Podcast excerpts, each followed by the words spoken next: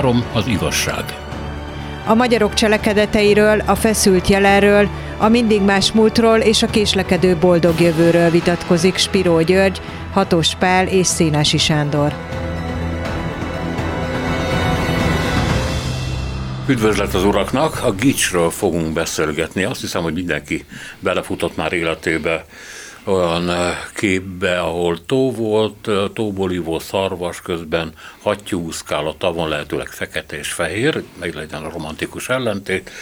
Közben alkonydereng és Barbie baba gyalogol át Bambit simogatva, hogy ez egy őzgidal, nem tudná valaki és a kelti törpék is ott állnak sorba. Hát körülbelül ez a, az, ami az emberben a gics fogalmát leírja, de most én ö, szereztem, vagy kiírtam egy pár idézetet, azt mondja Szerbantal. A halászbástya gics, de gyönyörű. Azt mondja Kundera, mi a gics? Egy könycsepp, ha látom, hogy fut egy gyerek, az, az gics lehet, de a második könycsepp már arról szól, hogy milyen jó, hogy én meg tudok hatódni, és milyen jó, hogy ebben a meghatottságban egy tudok lenni másokkal. Tehát azt mondja, hogy a gics tulajdonképpen rólunk a befogadóról szól, és nem a képről, amit látunk. Szépernő meg azt írta, hogy mindenki gicset szeretne írni, csak ez nem mindenkinek sikerül. Hát itt tartunk, mit gondoltak erről? Igen, e, e, utána néztem egy kicsit nyelvészetileg, hogy egyáltalán a szó honnan van. Na most az angolok azt mondják, ó, német eredetű, német eredetű, semmi köze az angolokhoz, és kicsnek is mondják, meg írják, hogy a németek. Németek azt mondják, hogy angol eredetű természetesen, és hogy a sketchből van, ami ki van zárva egyébként. Szinte az összes nyelven kicsnek hívják tehát átvették a németet. A franciák is. Igen, de a franciáknál van egy saját szó, és az olaszoknál is megvan ugyanez. Ez a latin kenyérhéjból származik. Ez a custa panis, és a latinban még nincs kics egyébként, nincs ilyen fogalom, érdekes módon, pedig biztos, hogy volt gics akkor is.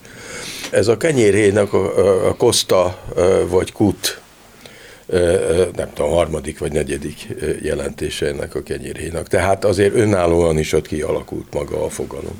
Na most sok mindent, én a Komlus Aladárt meg lehet nézni a neten, meg Walter Benjamint, aki német módra azt mondja, hogy a, a gics az, amikor nincs kritikai érzék a, a, az ábrázolt és a befogadó között, meg ilyen hülyeségek.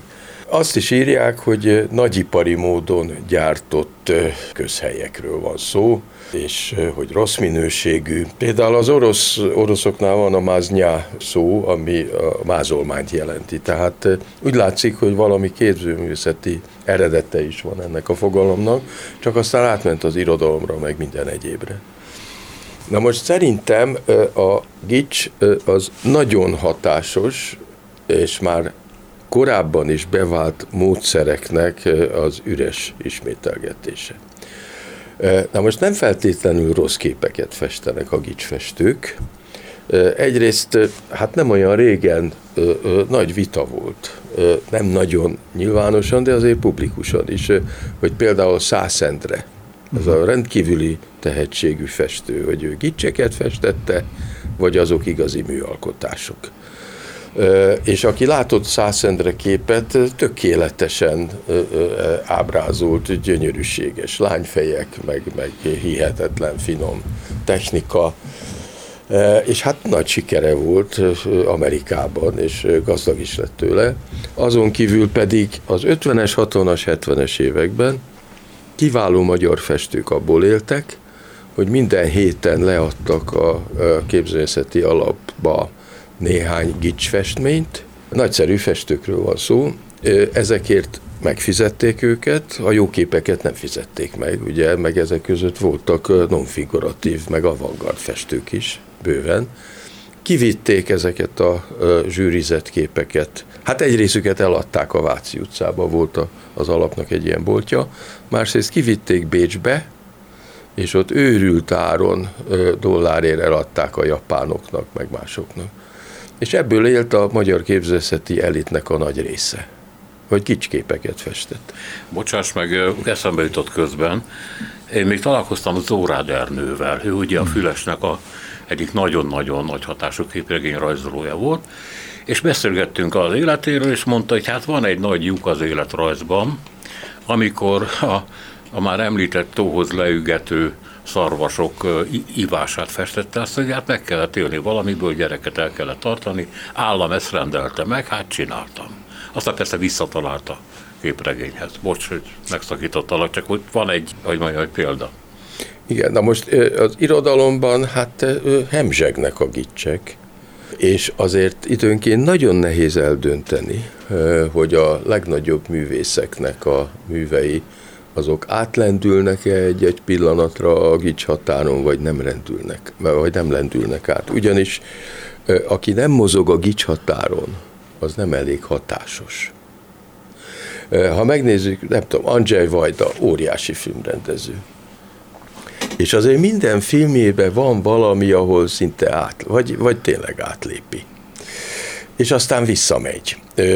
Tehát az effektivitás, a hatékonyság, a, a túlélezése valaminek, a túldíszítése valaminek, az állandóan vele jár a művészetben, és szerintem nem csak akkor a 19. században, vagy a 18. század végén, amikor ez a úgynevezett kispolgári, vagy, vagy nem tudom, ez a szentimentális művészet elterjed és tömegessé válik, hanem már korábban is, akár már az ókorban is lehetségesek voltak gicsek, csak nem úgy hívták.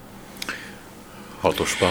Hát én is azon gondolkoztam el, hogy, hogy ez valóban időtlen probléma, vagy, vagy valami nagyon modern dolog, és összefüggésben van a neurózisunkkal, a modern neurózissal. Tehát, hogy ez egy, ez egy kifejeződés egy olyan problémának, ami a legtöbb embert nem sújtja. A legtöbb ember ö, teljes természetességgel állítja ki a, a kerti törpét, ö, teszi ki a, a bejáratig vezető utat mindenféle ilyen színes cafranggal, és nem említetted, de az én korai életemet igenis megkeserítette a vallásos kics, ami, ami, ami legalább ennyire fontos. Tehát apai nagyapám szobájában kellett a nyarakat sokszor tölteni, és ott volt egy Jézus szíve ábrázolás, meg egy tövises Krisztus. Hát gyönyörű volt a Krisztus, gyönyörű férfi szép, mint egy Cefirelli filmben, stb.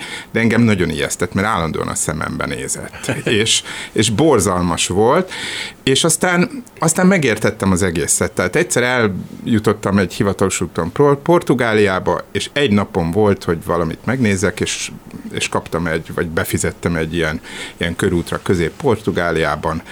Hát Ugye maga a portugál gótika, és mondhatnánk, hogy gics annyira dekoratív, annyira már szinte a barokba hajló, de nem ez volt a lényeg, mert ezeket mind megcsodáltuk szép, és aztán megérkeztünk Fatimába.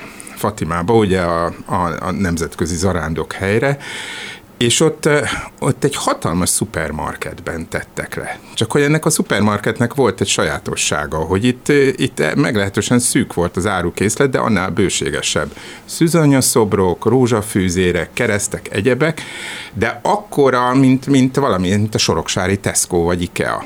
És hogy, hogy, hogy aztán, aztán megnéztük magát a, a, a, hát magát az arándok helyet és az volt a nagyon érdekes, hogy engem ennyi csúnyaság, ennyi, ennyi beton, mert úgy nézett ki, mint egy repülőtér ö, ö, kifutó pályája, engem megrendített. Tehát, hogy, hogy, hogy ez egyszerűen egy megrendítő élményem volt, ahogy a hatalmas viaszgyertyákat már dobálták bele a lángba, tehát, hogy, hogy, hogy, hogy tényleg hol kezdődik és hol végződik a gics, de számomra, számomra az ifjúságomnak, mert hát ugye középiskola, művészeti ambíciók, stb., hogy na, most nem gicset hallgatok, na, most nem gicset olvasok. Tehát ez egyfajta olyan probléma, hogy a legtöbb ember számára nem jelentkezik, viszont ha jelentkezik, ugye ahogy te is mondtad a Szerb, Szerbantal intézetbe, hogy, hogy a halászbástya gics, de gyönyörű. Tehát, hogy valahol nagyon kívánjuk ezt a gicset látni, élvezni, még büszkék is vagyunk rá, hol van a határa, és akkor, akkor, akkor talán mégiscsak nem annyira időtlen ez a kics, mégiscsak a fogyasztási társadalomhoz, a kapitalizmushoz kötődik, az eladhatósághoz, a polgári biztonsághoz, hát nem véletlen, hogy, hogy, hogy az autentikus létezésnek olyan ellentétes filozófusai akadtak, mint Lukács György, akinek a marxizmus is bizonyos értelemben azután kezdődik, hogy megvalósul a kommunizmus, és végre nem az eldologiasodással kell foglalkozni, vagy Martin Heidegger, aki azt mondja, hogy minden eddigi kérdést ugye a szemétbe kell dobni, és szembe kell nézni a, a halára nyitottságunkkal, a létezésbe bevetettségünknek, a halára nyitottságával, és minden más, az csak fecsegés, a mindennapiság, a kéznéllevőség. Hát nem minden gics körülöttünk végső soron? hiszen, hiszen a ruhát, amit viselünk, technikai reprodukcióban van, meg, meg egyéb, nem is tudom, Gyuri említette ugye Walter Benjamin nevét, hát, hát Hát igen, meg lehet valósítani azt, hogy, hogy ez a fajta itt és most, tehát hogy, hogy nincs technikailag reprodukálva az, a, az az alkotás, amit megvásárolunk. Tehát lehet-e nem lesz egyfajta pozőrködés, hogyha valaki nem gicsel rendezi be a lakását sok-sok millióval, ha egyáltalán van erre pénze. Nem tudom. Ez a gics szeretete törekvés a biztonságra, mert most egy gyerek jut eszembe, aki mindig ugyanazt a mesét rendeli meg, amit ő már kívülről tud. De abban érzi magát jól, arra emlékszik, hogy abban a jól érezte magát korábban, ezt a jó érzést akarja meg sokszorozni később is, és nem kísérletezik, hanem azt mondja, hogy apa, ugyanazt a mesét kérem, amit tegnap meg tegnap előtt. Nem ilyen egy kicsit a kis polgár?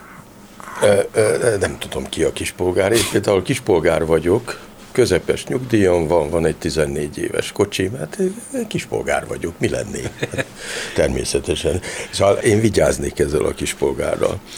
Biztos, hogy a gicsben van egy olyan ág, amelyiket úgy hívhatunk, hogy gemütlich ugye, hát a kerti törpe is, meg ez a, tulajdonképpen a gicset akkor érdemes csinálni, hogyha valamelyik a három közül jelen van. Isten, haza, család, ugye, és akkor kell nyomni a gicset, mert akkor népszerű lesz.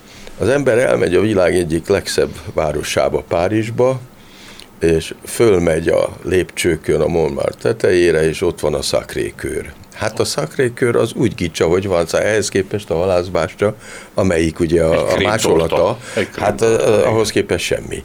De most a Place du Tört, ugye, uh, uh, ottan a, a, a teknős békák tere, az van ott legfelül, ottan millió gicsfestő hemzseg, és akkor mindenki oda megy, és akkor vesznek is képet, és lehet, hogy hattyút ábrázoló képet vesztek ott, amely éppen azt pingálja egy festő. Lehet, hogy azt a teret pingálja. Mindegy, rengetegen van.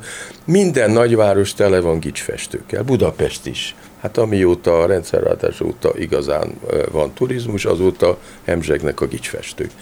Van, amikor együtt van a három. Tehát ez az Isten haza család amivel úgy nagyon sok baj addig, amíg ilyen állami jelszó nem lett belőle, nem volt, csak hát aztán lett belőle baj.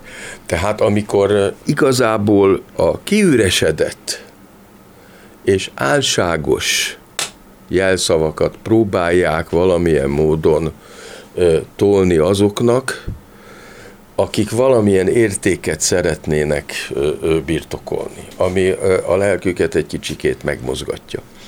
Említette Cefirellit. Ez szerintem zseniális példa a Cefirelli, mert az úgy kicsa, hogy van a, a Cefirellinek a Rómeó Júliája. Most éppen per is van belőle, mert utólag rájöttek a főszereplő 30-40 mhm. évvel később, hogy ja Istenem, ők ott a mestelen voltak valami jelentbe föl. Na most e, ez a túlhabzó ö, ö, szépség, ugye a túlhabzó látványosság, ez abszolút nem az a darab, amit Shakespeare megírt. Lehet gicset csinálni, és szoktak is. Szerintem a West Side Story is gics, meg egy csomó földolgozás a gics.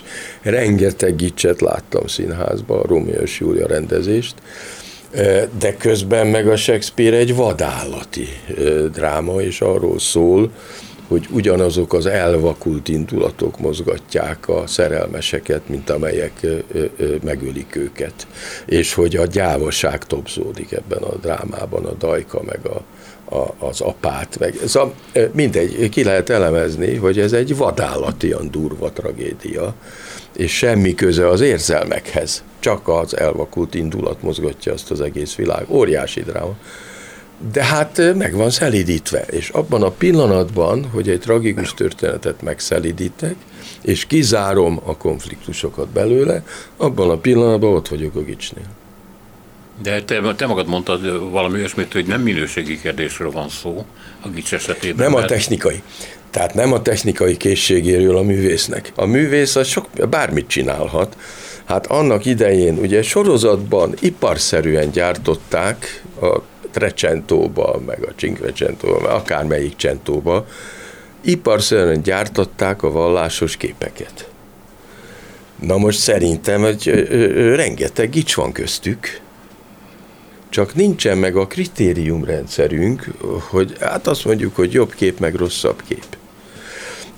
A személyesség. Hát egy csomó ilyen képből hiányzik a személyesség, a személyes élmény, vagy és lehet, hogy olyanok festették, akik abszolút semmit nem gondoltak az egész történetről, és mégis megfestett. Nem tudjuk. Annak idején ugye a, a, a fejdiász, azt mondják róla, hogy ő volt a görög-római kornak a legnagyobb, az ókornak a legnagyobb szobrásza. Egyetlen művese jutott ránk.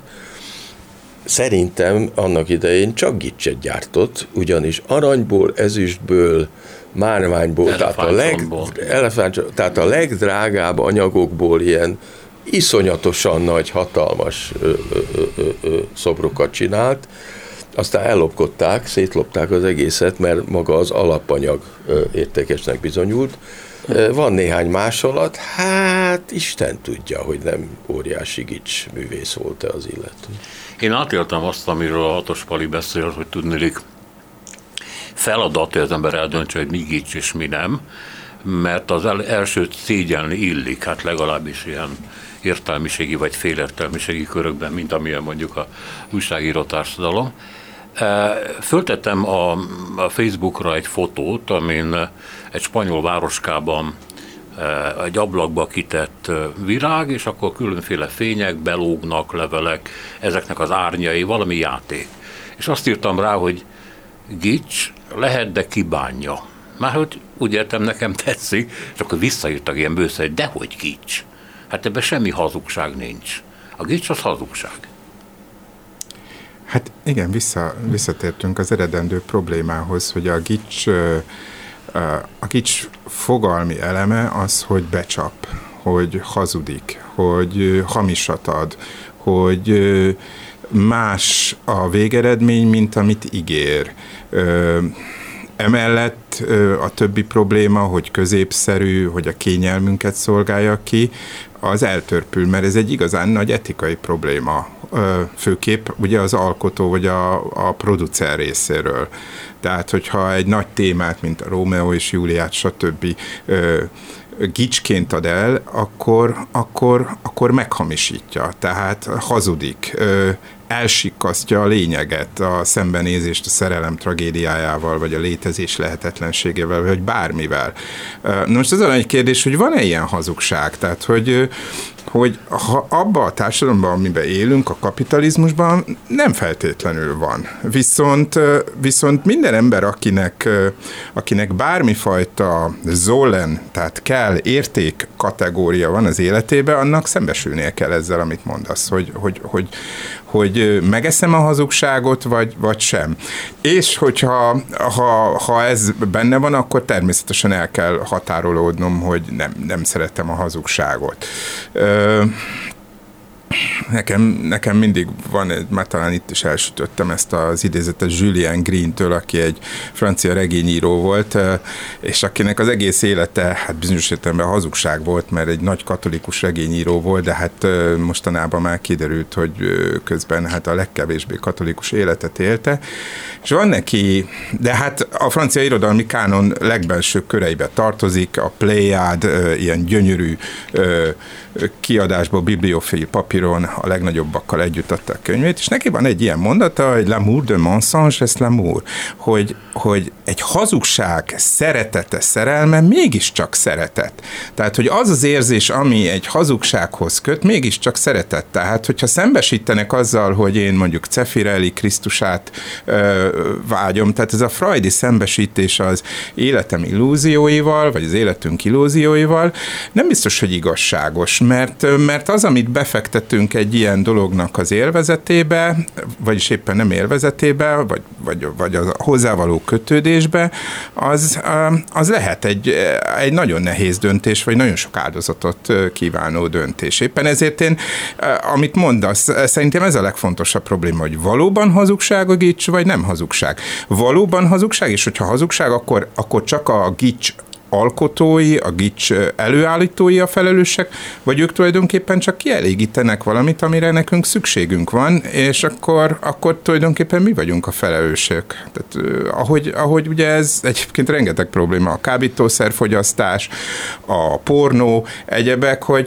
mindig arra hivatkoznak, hogy csak azért van, mert van rá igény. Ha nem lenne rá igény, mondják a kapitalista társadalomnak a, a szószólói, akkor, akkor elhalna, hiszen akkor nem lehetne eladni. Hát ez egy nagy kérdés.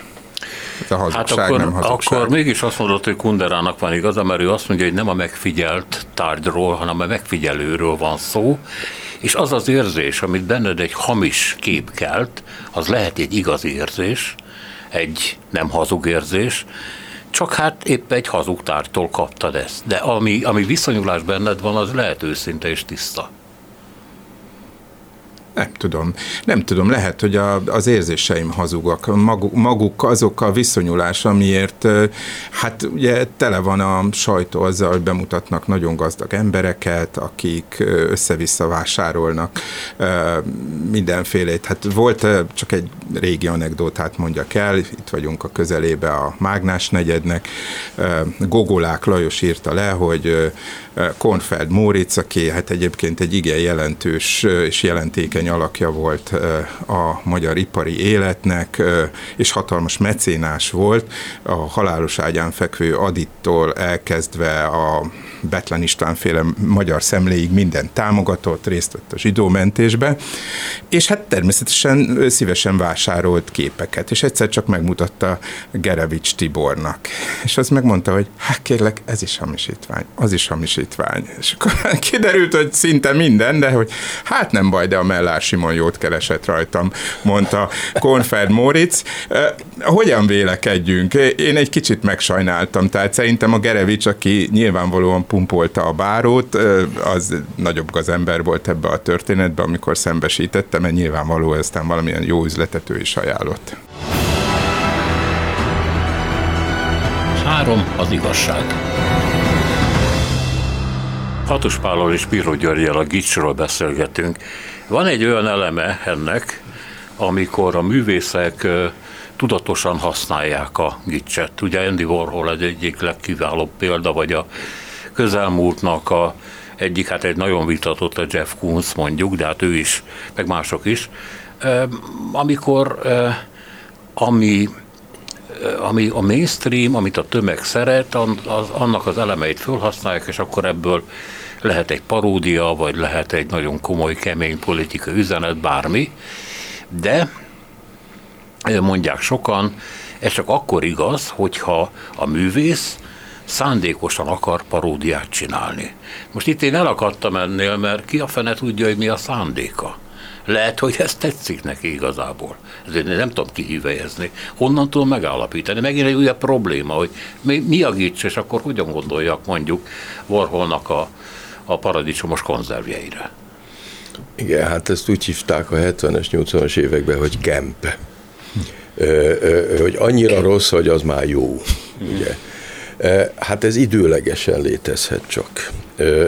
A gics azért sokkal tovább létezik, mint a kiforgatása és mondjuk a gics az manipulálásra kiválóan alkalmas, ezért létezik az állami gics amit felhasználnak, mert azt látják, hogy az emberek valamire érzékenyek, és akkor azt nyomják. És hát egy ilyen nagyon üres állami összetartozás, vagy nemzeti összetartozás, vagy vallási, vallási összetartozás ideológiát nyomnak, pótlékgyanánt, amikor nincs igazi közösség.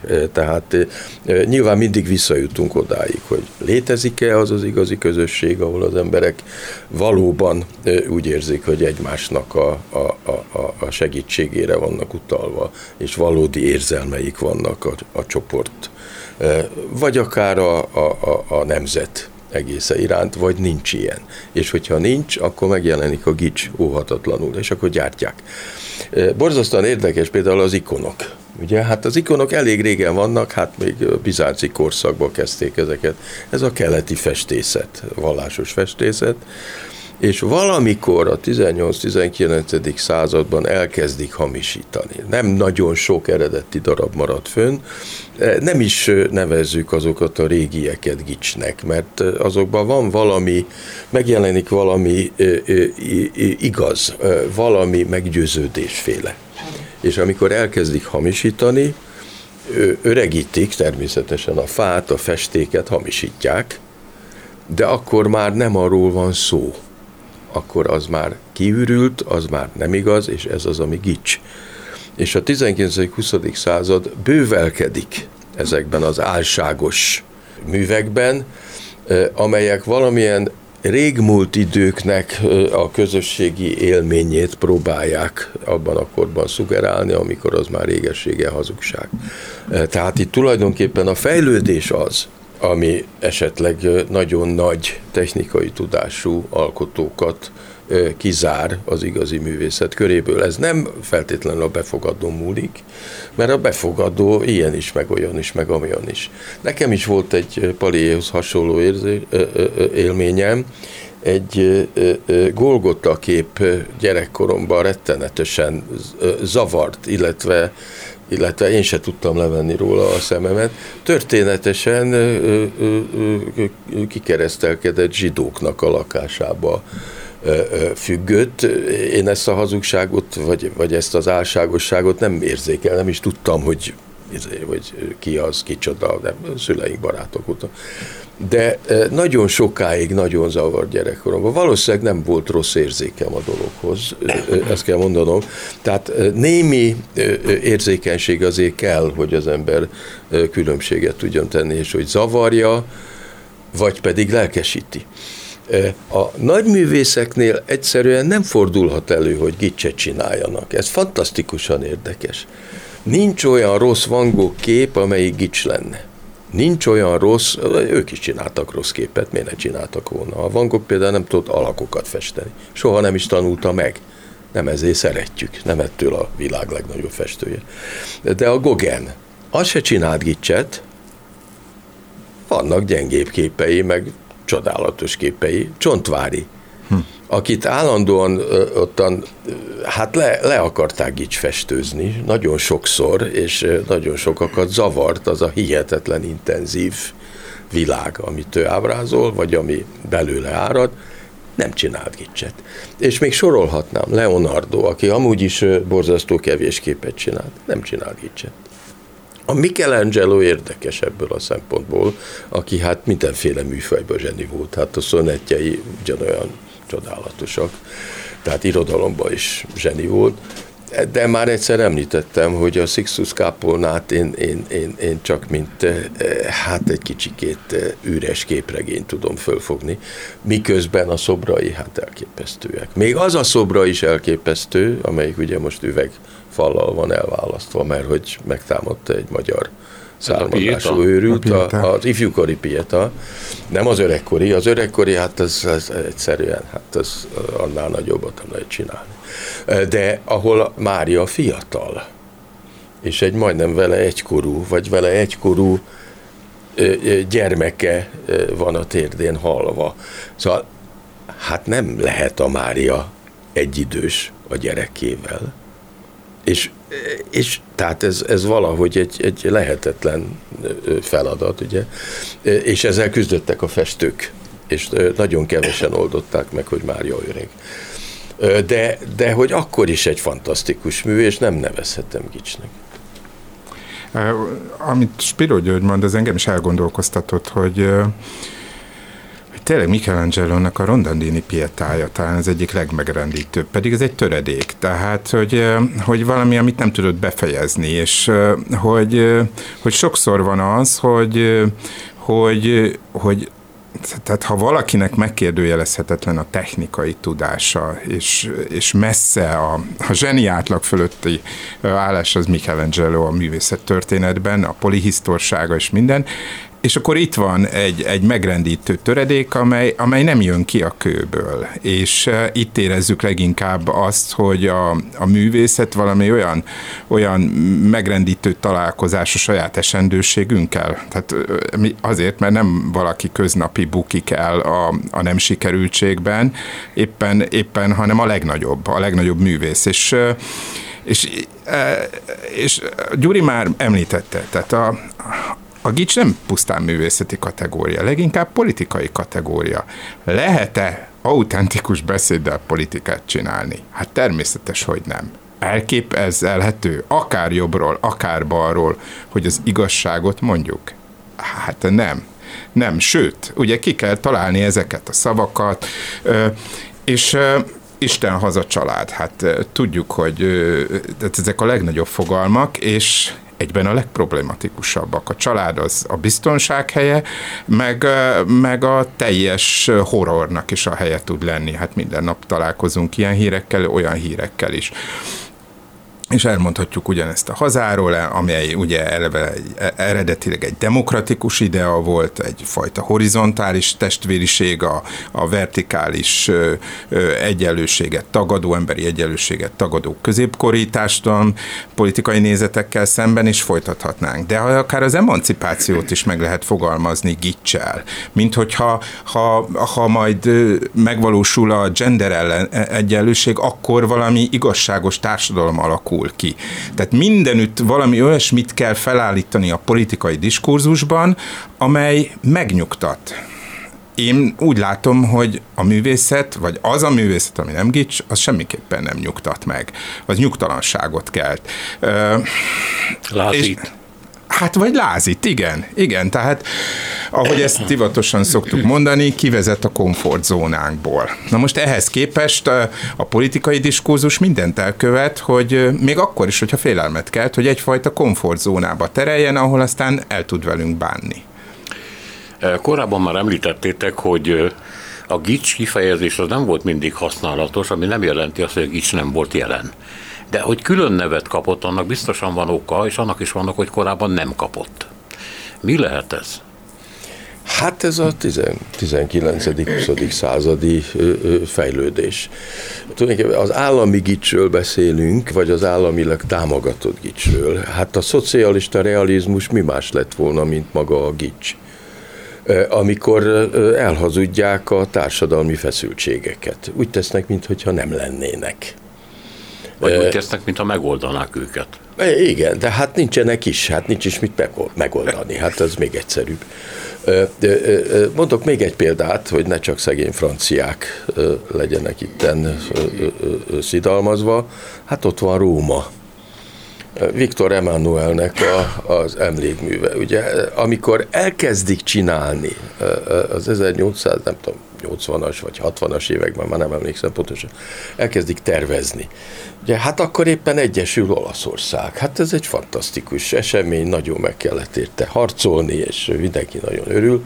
Mire befejezik, addigra fasizmus van és úgy hamis az egész, ahogy van. Na most sokáig nem akartak 45 után erről tudomást venni, rettenetesen nem illik abba a tájba. A fórumot félig tönkretették miatta, ókori emlékeket le, le radíroztak a térképről, és ott van egy ilyen fehér, nagy izé, áll ókori Írógépnek csúfoltak egy időben. Igen, borzalmas. Ja, igen, hatalmas írógép, igen. Igen, igen borzalmas. Mussolini még azt is megtette, ugye, hogy félbevágta ottan a, hmm. egy, egy úttal a fórumot, mert az fontosabb. Borzasztó az egész, és ott terpeszkedik Róma egyik legfontosabb dombján a, a Palatinuson, és rémes. Na most ez, ez megvan minden építészetben a 20. században, megvan nálunk is. Hát ma is gyártják nálunk az építészeti kicseket. Hát itt leszáll az ember a Bencúr utcánál a, a, a trolliról, és akkor ott van ez a rettenetes népművészeti múzeum. Hát ez mi más lenne, mint kics? Egy modern kics. Rettene, funkciótlan, kivagyi, helyet foglal el, semmi értelme, alig van benne terem. Hát ilyen. Hát, ez hát az egyik hazugsága az, hogy a betonba ilyen terítő mintákat nyomtak, mint a kettőnek közel lenne, illetve mintha az utóbbi fölmenteni az előzőt, hogy nem is akkora beton ez, mert lám, lám-lám csipke minták vannak benne, rémest valóban. A népművészet, ez az álnépművészet, amit hihetetlen méretekben gyártanak az egész világon. Hát teljesen mindegy, hogy Dél-Amerikában csinálják, vagy az oroszoknál, vagy nálunk csinálják. Ez ugyanaz, ez ugyanaz. Vagy a németeknél, hát mindenütt.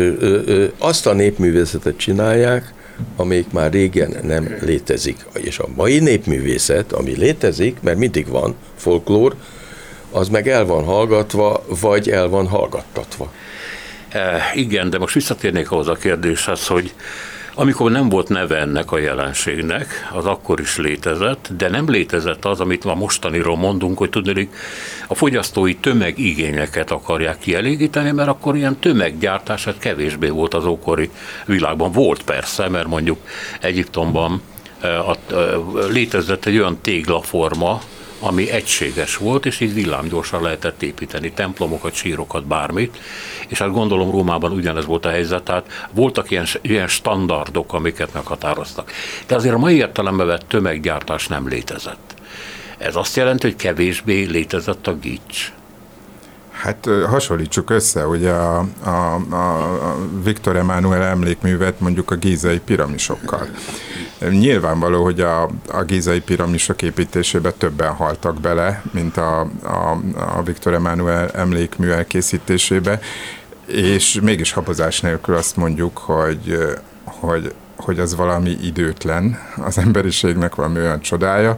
Erre meg azt mondjuk, hogy írógép belerondít, és, és ugye tényleg a, úgy hazudik, hogy hazudik. E, ráadásul ugye benne van elrejtve a Risorgimentónak a, a, a, az olasz feltámadásnak, nemzeti újjászületésnek, az olasz e, egyesülésnek ugye a múzeuma, de hát ugye pont a Mussolini, aki idején ez befejeződik, e, mutatja meg az ő példája, hogy a, az ebbe a fogalomba, vagy ebbe a politikai utópiába, nemzeti, nacionalista, soviniszta utópiába vetett hit, hát az, az, az porrá lett. Az abbeszíniai háború és az egész Mussolini féle fasizmusnak a csődje, amikor ugye megtámadják Görögországot, és, és aztán Hitlernek kell a segítségére jutni. Tehát, hogy végső soron ugye az a baj ezzel a monumentalitással, amiket ma látunk, és továbbra is érthetetlen, de minden, mindenki próbál valami hatalmas monumentummal nyomot hagyni a, az időtlenségnek magából, már politikus vagy, vagy gazdasági mogul, aki ezt megteheti, hogy mégse sikerül, hogy mégsem sikerül ez. És talán pontosan azért, mert hogy bizonyos értelemben könnyebb. Nem évszázadok kellenek hozzá, mint egy Kölni dómhoz, hanem, hanem elég akár egy-két évtized, és hát, vagy, de mindenki meg akar ezzel emlékezni, és valahol elfelejtjük azt, hogy, hogy a monumentalitás nem feltétlenül a méretből ö, születik meg. Nekem például ezért tetszett nagyon, amikor Észtországba jártam. Észtország államisága, hát ez nyilvánvalóan nem ezer éves, hanem, hanem alig száz éves, és akkor ott megnéztem az Ész Nemzeti Múzeumot, és ott ironikusan tudták a saját történelmüket bemutatni. És az egész, az egésznek volt valami újdonság élménye, hogy, hogy nem próbálták Talint hát egy ilyen ősi észt városként beállítani, hanem, hanem, hanem, hanem bemutatták azt, hogy itt az észtek, hát itt a margináliákon, a külvárosokban éltek szolganépek voltak, stb., de nem volt ennek egy patetikus dolga, hanem, hanem egy leíró. Na most ez itt a mi tájékunkon abszolút hiányzik.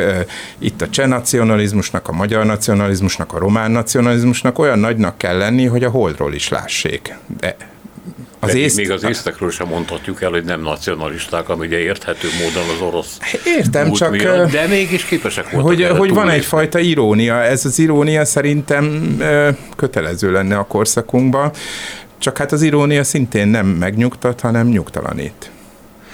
Mondható-e, hogy a gics az tulajdonképpen a jelen, az örökös jelen? Mert hogy mert hogy azt akarja előlünk elfedni, pedzegetétek már, hogy tulajdonképpen ez a, az emberi halandósággal is összefüggő, hogy időnként ki akarunk lépni ennek a tudatából, hogy meg fogunk halni. És a gics valamilyen örök időkre szóló érvényt sugároz magából, az örök jelent. És hát a másik dolog meg, hogy hogy ugye Anatol Franz nem biztos, hogy holnap is fognak olvasni, de a Bambit Szoltentől fogják, mert nagyobb arányban fogják kiadni mindig is. Úgyhogy ezzel, ezzel is szembe kell nézni. Nem tudom, hogy a halálnak, inkább üzlet. Üzlet, tehát ez üzleti kérdés, uh-huh. hogy ö, ö, ö, üzletileg gyártják a, a hamisat, a hamis érzelmet, a hamis közösségtudatot. Hát erre vevők vagyunk, és miért? De nem mindenki vevő, ezt azért nyomni kell, ezt reklámozni kell. Egyáltalán nem biztos, hogy ez önmagában megállna egy igazi piacon. Nem biztos, hogy megáll. Hát vannak olyan helyek, mint mondtad Portugáliában, de hát itt a köz, ö, ö, ö, nem olyan messze Magyarországtól és Horvátországban is vannak ilyen kegyhelyek, és akkor oda ment. Üzlet. De ez nyilvánvalóan a középkorban is üzlet volt, meg az ókorban is üzlet volt. Igen. Az ókorban, hogyha megnézed, hogy hogy másolták a görög márvány szobrokat, téglából építve és levakolva, és úgy erezve, úgy befestve, mint hogyha márvány lenne, hát az már hamisítvány. Az már hamisítvány. A, a, a római romoknál lehet látni, hogy egyentéglákat gyártottak ipari méretekben, és abból csinálták a görög oszlopokat. Hát ez is hamis. A hamisítás az a már beváltnak az invenció nélküli ismétlése. Köszönöm szépen, hogy itt voltatok. Köszönöm Hatos Pálnak, Spiro Györgynek. Itt a mai műsor vége, a szerkesztő Selmeci János volt a műsorvezető. Szénási Sándor, köszönjük a figyelmüket, minden jót!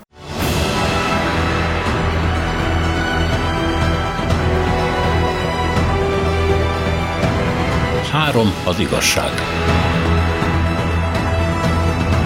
Szénási Sándor műsorát hallották.